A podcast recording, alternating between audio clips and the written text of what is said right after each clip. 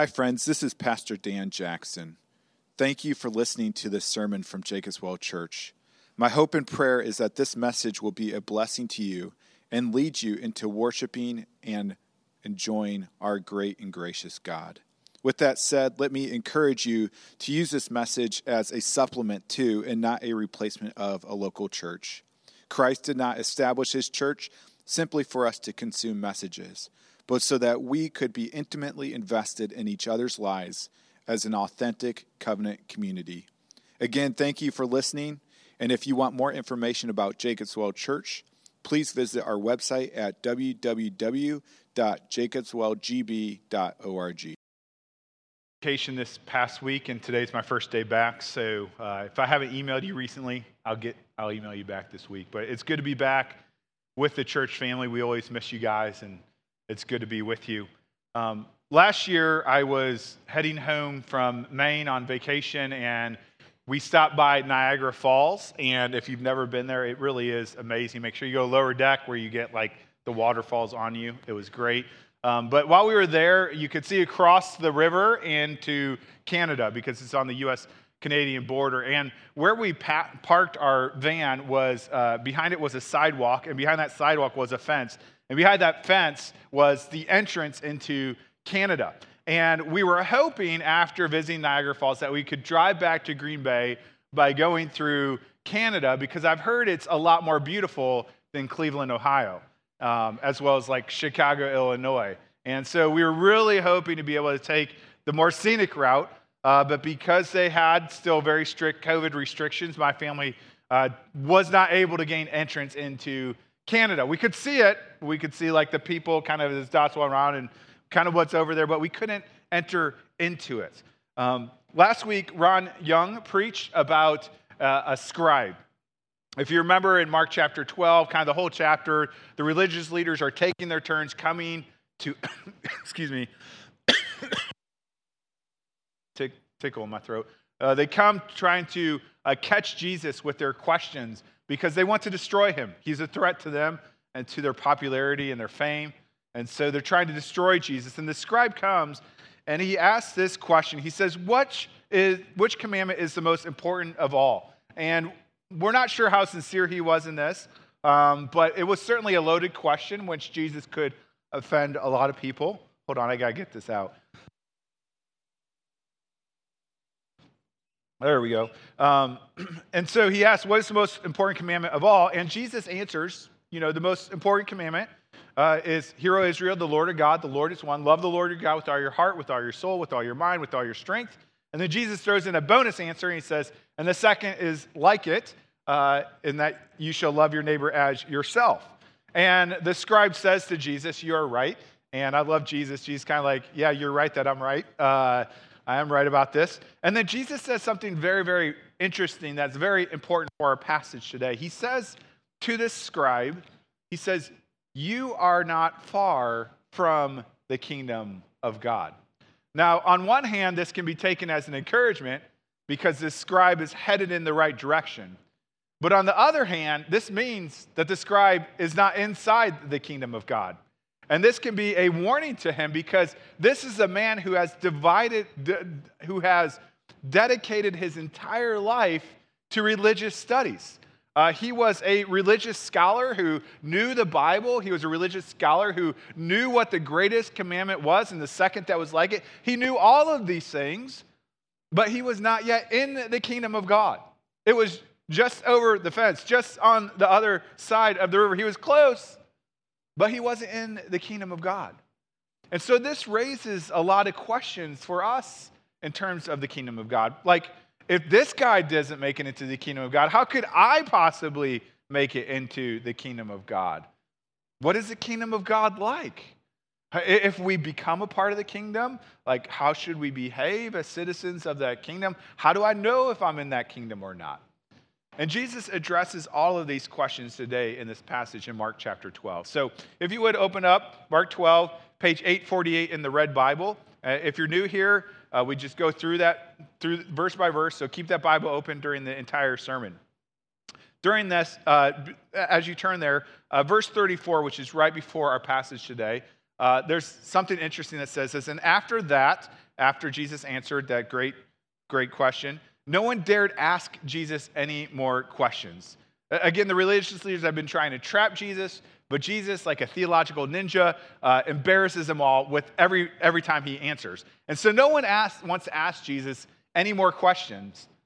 But now Jesus decides to turn the tables. They've been asking him questions all day. Now he is going to ask them a question. And this is his final question for these religious leaders before his crucifixion. It is his final question for those who are near but not in the kingdom of God. And so we're going to just start by reading verses 35 through 37. We're going to go through the end of the chapter eventually, but we're just going to start with this initial question from Jesus, okay? So Mark 12, verse 35 through 37. And as Jesus taught in the temple, chapter 13, we'll see he leaves the temple, but as Jesus taught in the temple, he said, How can the scribes say that the Christ is the son of David? David himself in the Holy Spirit declared, The Lord said to my Lord, Sit at my right hand until I put your enemies under your feet. David himself calls him Lord. So, how, how is he his son? And the great throng heard him gladly. You know what? Let's keep reading to then. Verse 38. And in his teaching, he said, Beware of the scribes who like to walk around in long robes and like greetings in the marketplaces, and have the best seats in the synagogues and the places of honor at feasts, who devour widows' houses and for a pretense make long prayers. They will receive the greater condemnation. Verse 41. And he sat down opposite the treasury and watched the people putting money into the offering box. Many rich people put in large sums. And a poor widow came and put in two small copper coins, which make a penny. And he called his disciples to him and said to them, Truly I say to you, this poor widow has put in more than all those who are contributing to the offering box. For they all contributed out of their abundance, but she out of her poverty has put in everything she had, all she had to live on. Let's pray. Lord God, we know that you are passionate about your kingdom and that your kingdom would come on earth as it is in heaven. Pray, Lord, that your kingdom would conquer more territory in our hearts and in our souls through this passage, through the preaching of your word. And God, that it would not just be something we remember here, but that transforms us when we leave this building. We pray this in Jesus' name. Amen. First 18 years of my life, I went to church faithfully. I prayed. I tried to be a good boy. I thought I was in the kingdom, but it turns out I was only close to the kingdom of God. You know, we are in a church here, and so there is a good chance that some of you are here because you are close to the kingdom of God, but you're not in the kingdom of God because you have not fully bought into this whole Christianity thing. Others of us here are in the kingdom of God by being born again with the Holy Spirit. But if we are honest, we have to confess that we do not always act as citizens of this kingdom. In fact, oftentimes we are virtually indistinguishable from our neighbors that live around us. Today's passage addresses three aspects of the kingdom of God that is important for anyone who is far from the kingdom of God, near to the kingdom of God, or already in the kingdom of God. And the three aspects of the kingdom that Jesus addresses is getting into the kingdom of God, glorying in the kingdom of God, and then giving in the kingdom of God. So, getting in, glorying in, and giving in the kingdom of God. First, let's look at getting in the kingdom of God. I love how one commentator puts it. He says, After a day full of questions, it is now time for the question of the day. Jesus asks a question with eternal implications. Again, this is his final question to the religious leaders.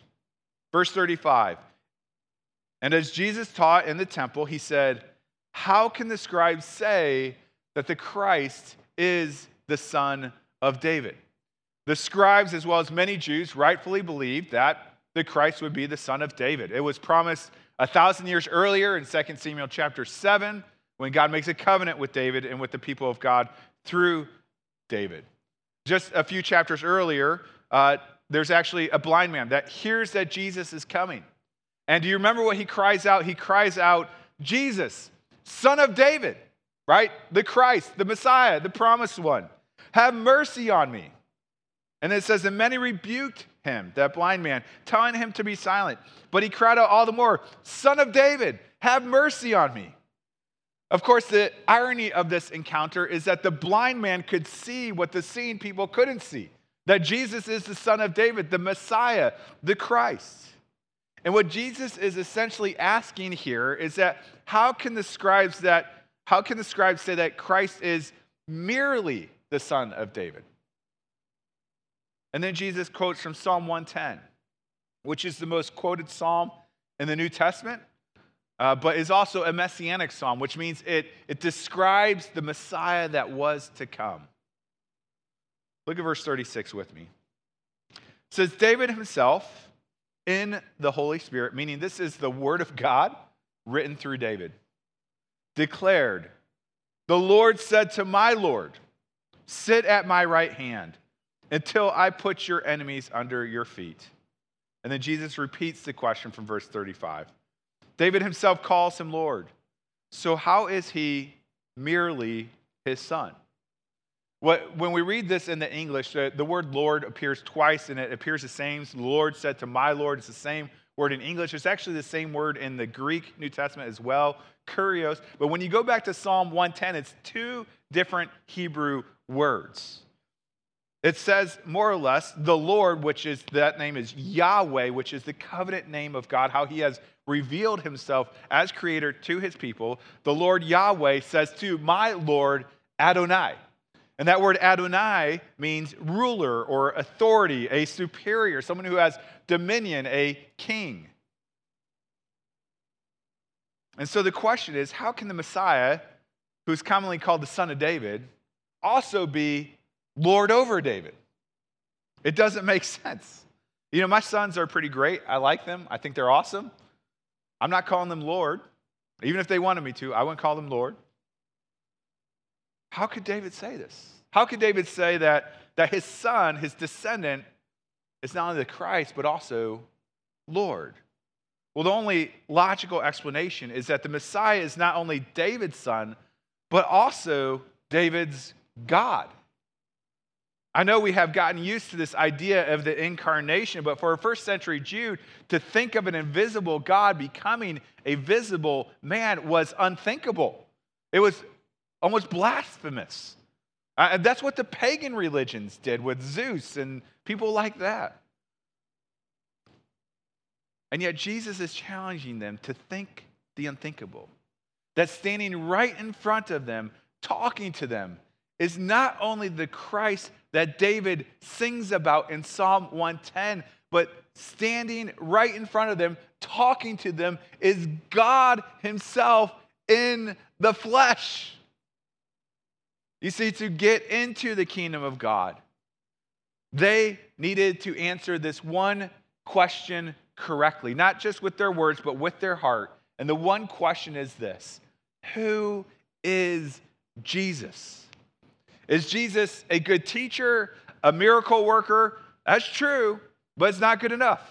Is Jesus the son of David, the Messiah, the Christ?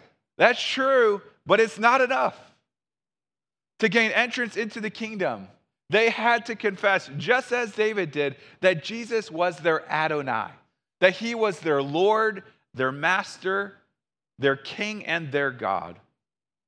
And if they declared anything less, they may get close to the kingdom of God, but they do not gain entrance into the kingdom of God. Uh, when Trish and I uh, had kids, we decided that she would stay at home, and uh, because of that, Excuse me.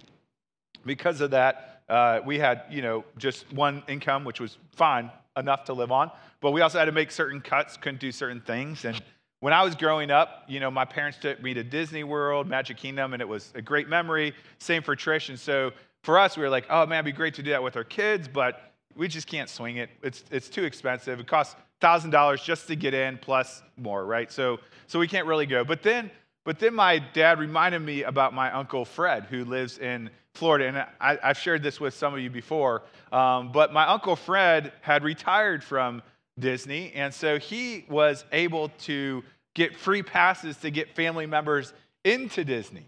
And so, um, and so we went down there uh, and he got all of us in for free into the Magic Kingdom. And it was great. Uh, it was something we never thought we could do. But, but the reason we could get in is because of our understanding or, or our identity in relation to this man how we understood him in relationship to him, that he is my uncle, and so now we can get in. You know, it's okay if you don't go to Disney. Seriously, it's kind of outdated. Um, it's okay if you don't go to Canada. It's beautiful, but so is the UP. But you do not want to be close and not get into the kingdom of God. Because the kingdom of God is where all of your joys meet its fullest extent. The kingdom of God is where everything that you hope will come true does come true in greater fashion than you can even imagine. And so let me ask you what is your relationship to Jesus? Is Jesus your Christ, your Messiah, your Savior? That's great, but it's not enough. You must bow before Jesus, surrender to Him as your Adonai, your Lord, your King, and your God. And while you will not do this perfectly, none of us do, you can truly surrender yourself to Christ because he has surrendered all of his life for you, that you might come into his glorious kingdom.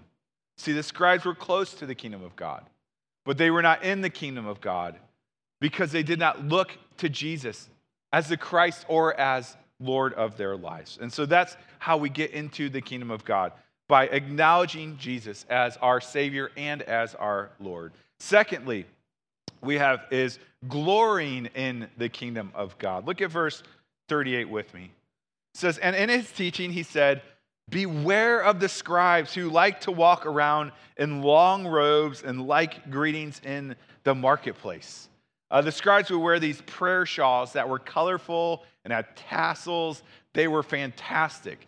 And, and whenever the scribes would walk into the marketplace or even walk down the ro- road, people would stand up except for laborers. And so people would stand up as they came down, as they would show honor to them. I mean, could you imagine that what, what that would be like? Could you imagine if you walked in to the sanctuary and everyone stood up to greet you? It's like you're the bride wherever you go, right? I mean, that would be kind of cool, wouldn't it? Like everyone honors you.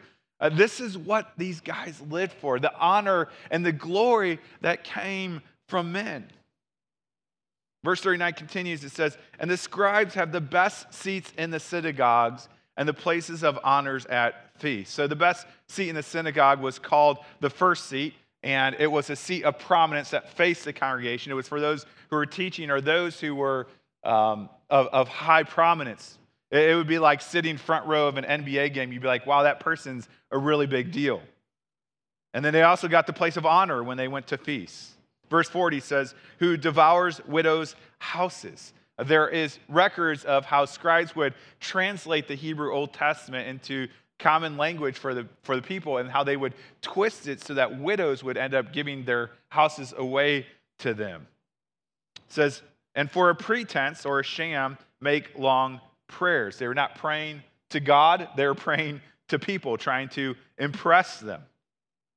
And then it says, they will receive the greater condemnation. Not just condemnation, but greater condemnation. Because God had put them in their position of authority to love the people of God, to care for the people of God, to protect the people of God, to nourish the people of God. And instead, in their position of power, they used it to exploit the people of God. And for that reason, God will give them a greater judgment.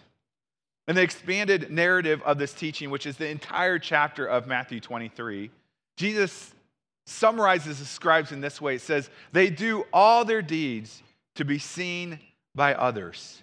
These scribes were obsessed with earthly glory, obsessed with financial glory, obsessed with being honored and seen by other people.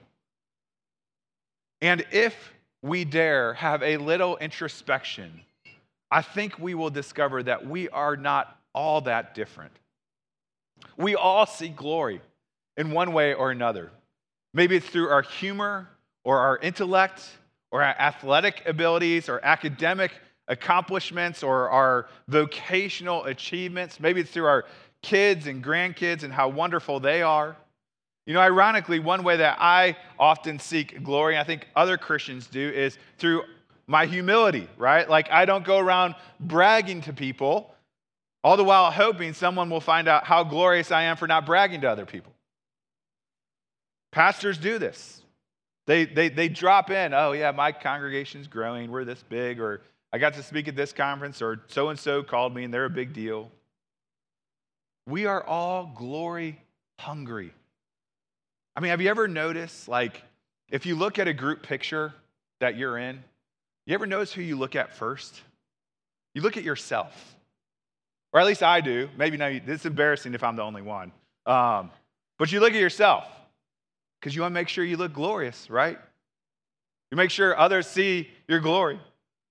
You know why people take selfies from this angle right up here? like that, boom. You know how everyone takes selfies like that? So they can look skinny and glorious. They long for glory. You know why kids and adults spend hours trying to get the right picture and the right caption on social media so they can get likes, so they can get glory? Why do girls starve themselves? Why do guys strive for six packs? We want glory. Why do we name drop? Why do we share the accomplishments we have? glory. Now, don't get me wrong, and I don't want you to mishear this. It's great to share and celebrate successes and achievements and great things that are going on as a gift for God. So, this doesn't mean if you hit a home run, you can't tell anyone about it. But if these are the things you go to in order to find your dignity, your worth, and the glory that your soul longs for, you will be sorely disappointed. When we seek to exalt ourselves for glory and the achievements and the opinions of others, we will grow weary, we will grow discouraged, and we will grow desperate because it will never satisfy us as we run on this never ending treadmill of seeking the glory from this world. And so, what is the solution? Is it to suppress the hunger for glory that we have in our souls? No. It is to realize that we were made for a, another glory, for a better glory, for a greater glory, for a soul satisfying glory that only comes from God Himself. I don't watch much college softball, but there was a press conference just a few weeks ago. Some of you may have seen it, it's gone viral. Um, Oklahoma women's softball won the national championship, the, the crown of glory of the softball world. And they had an interview after they won the championship game again. And the ESPN journalist asked them this question. He says, You know, you have had this, this great win record, you've had a target on your back, could cause a lot of anxiety, but you talk about kind of constant joy. How have you kept that constant joy with that target on your back?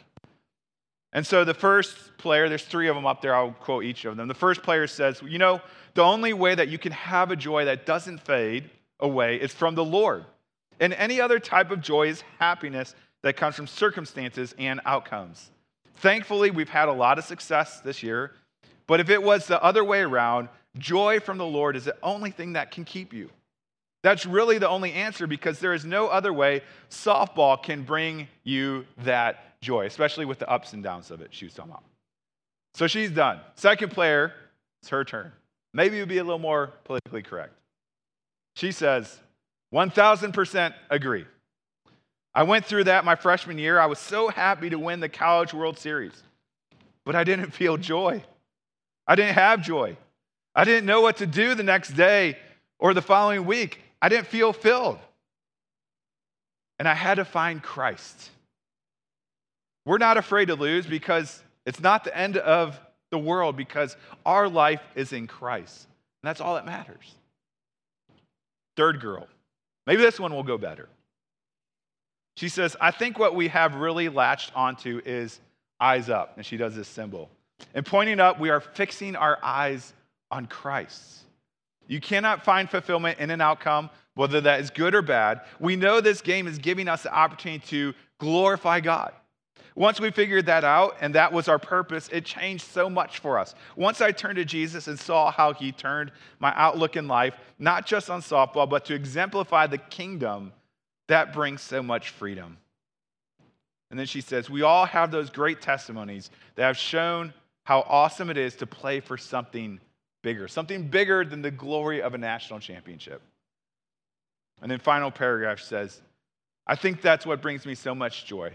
No matter the outcome, whether we get a trophy in the end or not, this isn't our home. And that's what is amazing about it. We have so much more. We have an eternity of joy with our Father. And I'm so excited about that. No matter what, my sisters in Christ will be with me in the end when we are with our King. Let us be students of these three young ladies. I doubt any of you have won a World Series. I doubt any of you will win a World Series. And yet, these three young ladies who have won the World Series of college softball multiple times says that is not where we find our glory. We find our glory in the gospel of Jesus Christ and in God Himself. See, all of us long for glory because we are made for the glory of God. We long for affection and admiration and to be cherished and to be loved and to be adorned and because that's, that's how God has created us. But no matter how many attaboys you get, no matter how many likes you get on social media, it will not compare to finding glory in Christ, who traded in the glory of heaven for the humiliation of the cross. And you know why he did this? I mean, the only explanation why Christ would exchange the glory of heaven to come to the world for the cross is because he looks at you and sees glory. It's because Christ thinks you are glorious, no matter what you think about yourself. You are made in the image of God, and God says you are glorious. And so you do not need to find glory in any other places. I listened to a sermon on this passage by Robert Cunningham, and he said this He says, You are famous in heaven. Did you know that heaven rejoiced when you entered into the kingdom of God? You're famous in heaven. Who needs the fame of this world? You don't need to wear long robes to be noticed. God notices you. You don't need to be greeted in the marketplace. God welcomes you. You don't need to be in the best seats in the synagogues. You are seated in the heavenly places with Christ Jesus your Lord. You don't need to pray long, eloquent prayers. I love this one. He says, God hears the faintest cry of your soul because he loves you.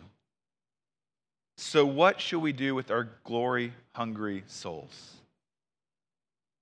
Do not suppress your hunger for glory. Feed it with all of your might, but feed it from the one source that will satisfy. Feed it from Christ and Christ alone. For if King Jesus is willing to set aside the glory of heaven for you, then he must have a glory that will satisfy your soul. The gospel says that God notices you, God delights in you, God cherishes you, God loves you, and yes, God even likes you, believe it or not. And so, just to recap, Jesus teaches us about getting into the kingdom of God, that we must surrender ourselves to Jesus, not only as our Christ, but also as our Lord. He also teaches us about glorying in the kingdom of God that we are to glory in the gospel of Christ, which is the only thing that will satisfy our soul. Finally, Jesus challenges us by instructing us on giving in the kingdom of God. Look at verse 41 with me. And Jesus sat down opposite the treasury and watched the people putting money into the offering box. It wasn't actually an offering box. What they used at the time were ram's horns turned upside down and they cut off the top. So when people put money in, they couldn't steal it back out. Um, how it normally worked is there would be several ram's horns, and they would come up, and whoever was working in the temple, they would say, I want to donate this much money to this cause, and then you put it in the appropriate ram horn. Uh, this was above and beyond their tithe uh, that they were giving to God. And so when they would when they would tell them, it would be announced or some I don't know if it was like blasted, but at least it would be announced in some way, shape, or form that people could hear it. Verse 41 continues. It says, Many rich people put in large sums, and a poor widow came and put in two small copper coins, which makes a penny. Literally, one coin is about half a cent. This was the lowest uh, uh, currency in the Jewish culture. For us, it would probably be the equivalent of about 75 cents. Okay? Not enough to buy a cup of coffee anywhere. And it's important to see that this woman gave two coins, which means she could have given one coin and kept one coin for herself. but she gave all of it because she was giving all of herself.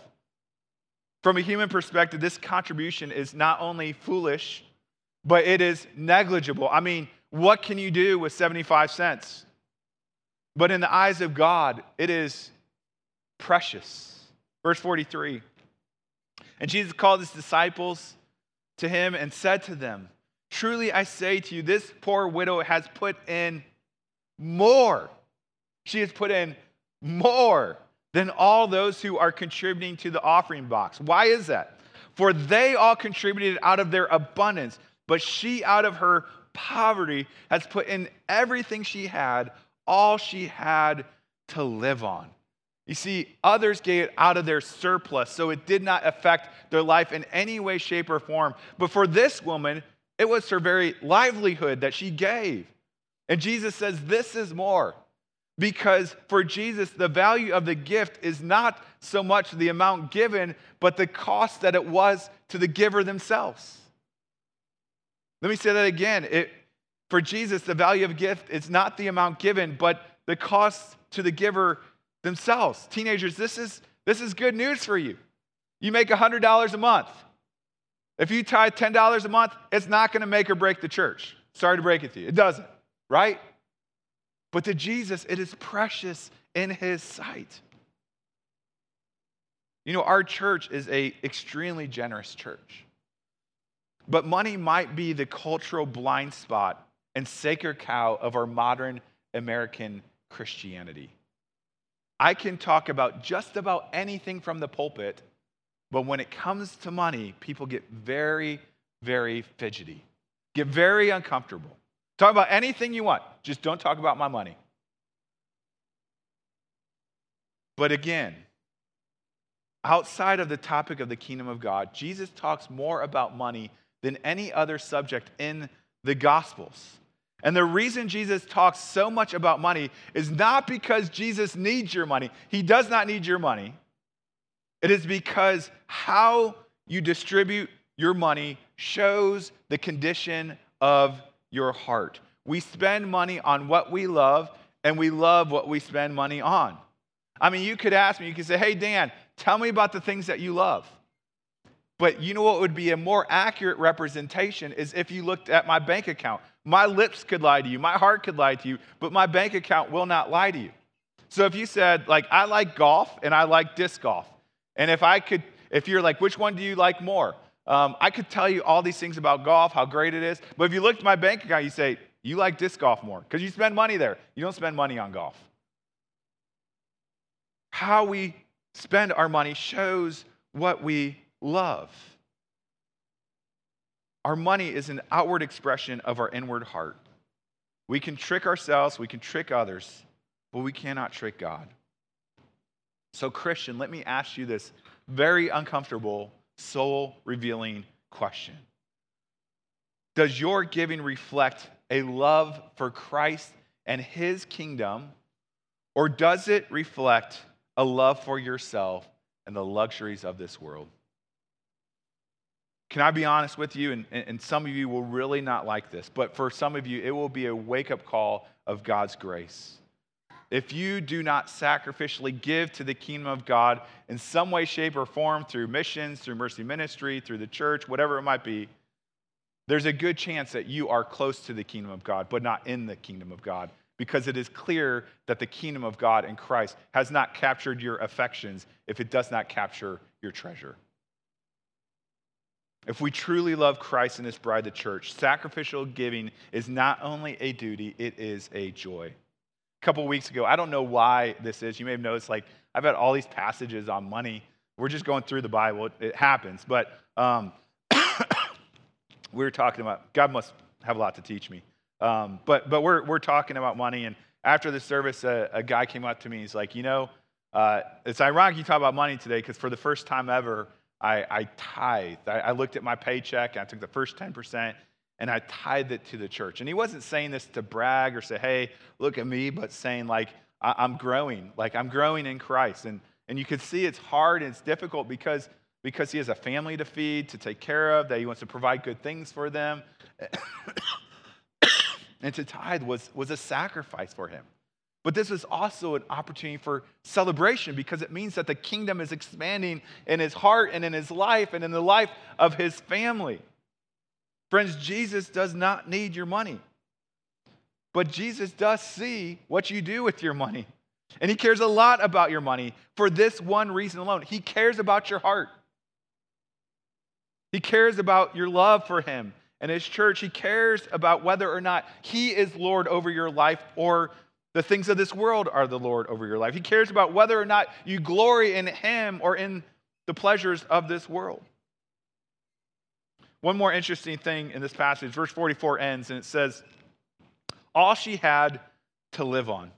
Uh, the English actually does not do it justice. The original Greek language in verse 44 uh, uses the word bios, which is the word for life.